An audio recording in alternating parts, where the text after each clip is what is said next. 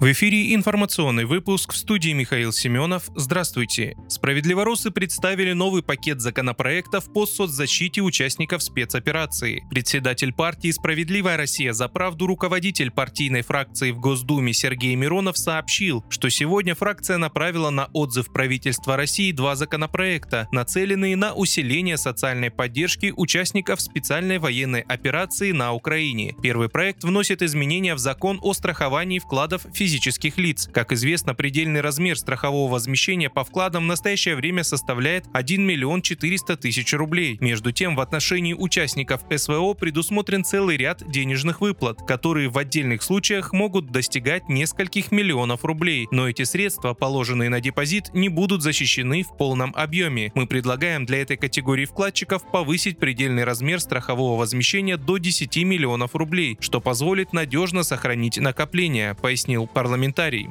Второй законопроект, разработанный фракцией СРЗП, предусматривает внесение изменений в налоговый кодекс, который освобождает ветеранов и инвалидов боевых действий, а также вдов погибших бойцов от уплаты НДФЛ при продаже объекта недвижимости, независимо от срока нахождения имущества в собственности. Усиление социальной поддержки наших героев и их семей – приоритетная задача для нашей фракции. Работа в этом направлении продолжается и надеюсь, что в скором времени мы сможем сообщить о новых результатах, заключил Сергей Миронов.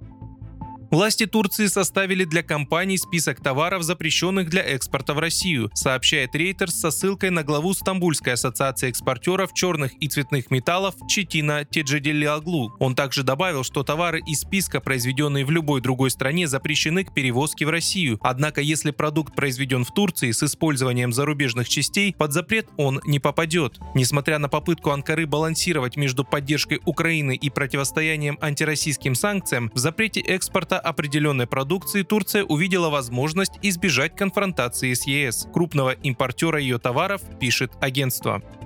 В России сообщили о риске резкого подорожания риса. Российские производители рисовой крупы уведомили торговые сети, что повысят оптовые цены на 10-30% из-за проблем с урожаем, сообщил источник среди поставщиков. Однако ритейл пока не спешит менять ценники в магазинах, так как резкое подорожание чревато риском снижения продаж как самого риса, так и других продуктов. Урожай оказался хуже ожиданий, так как прошлой весной в Краснодарском крае произошла авария на Федоровском гидроузле. Он обеспечивал влагой большую большую часть рисовых полей региона, в котором выращивается основной объем риса в стране. Валовый сбор риса снизился, а также снизилось качество сырья, то есть большой процент риса выбраковывают, что ведет к росту цен.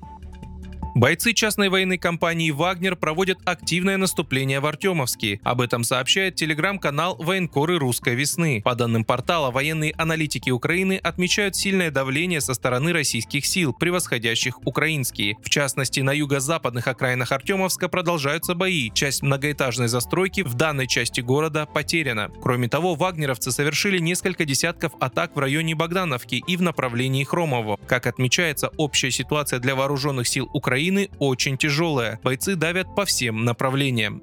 Вы слушали информационный выпуск. Оставайтесь на справедливом радио.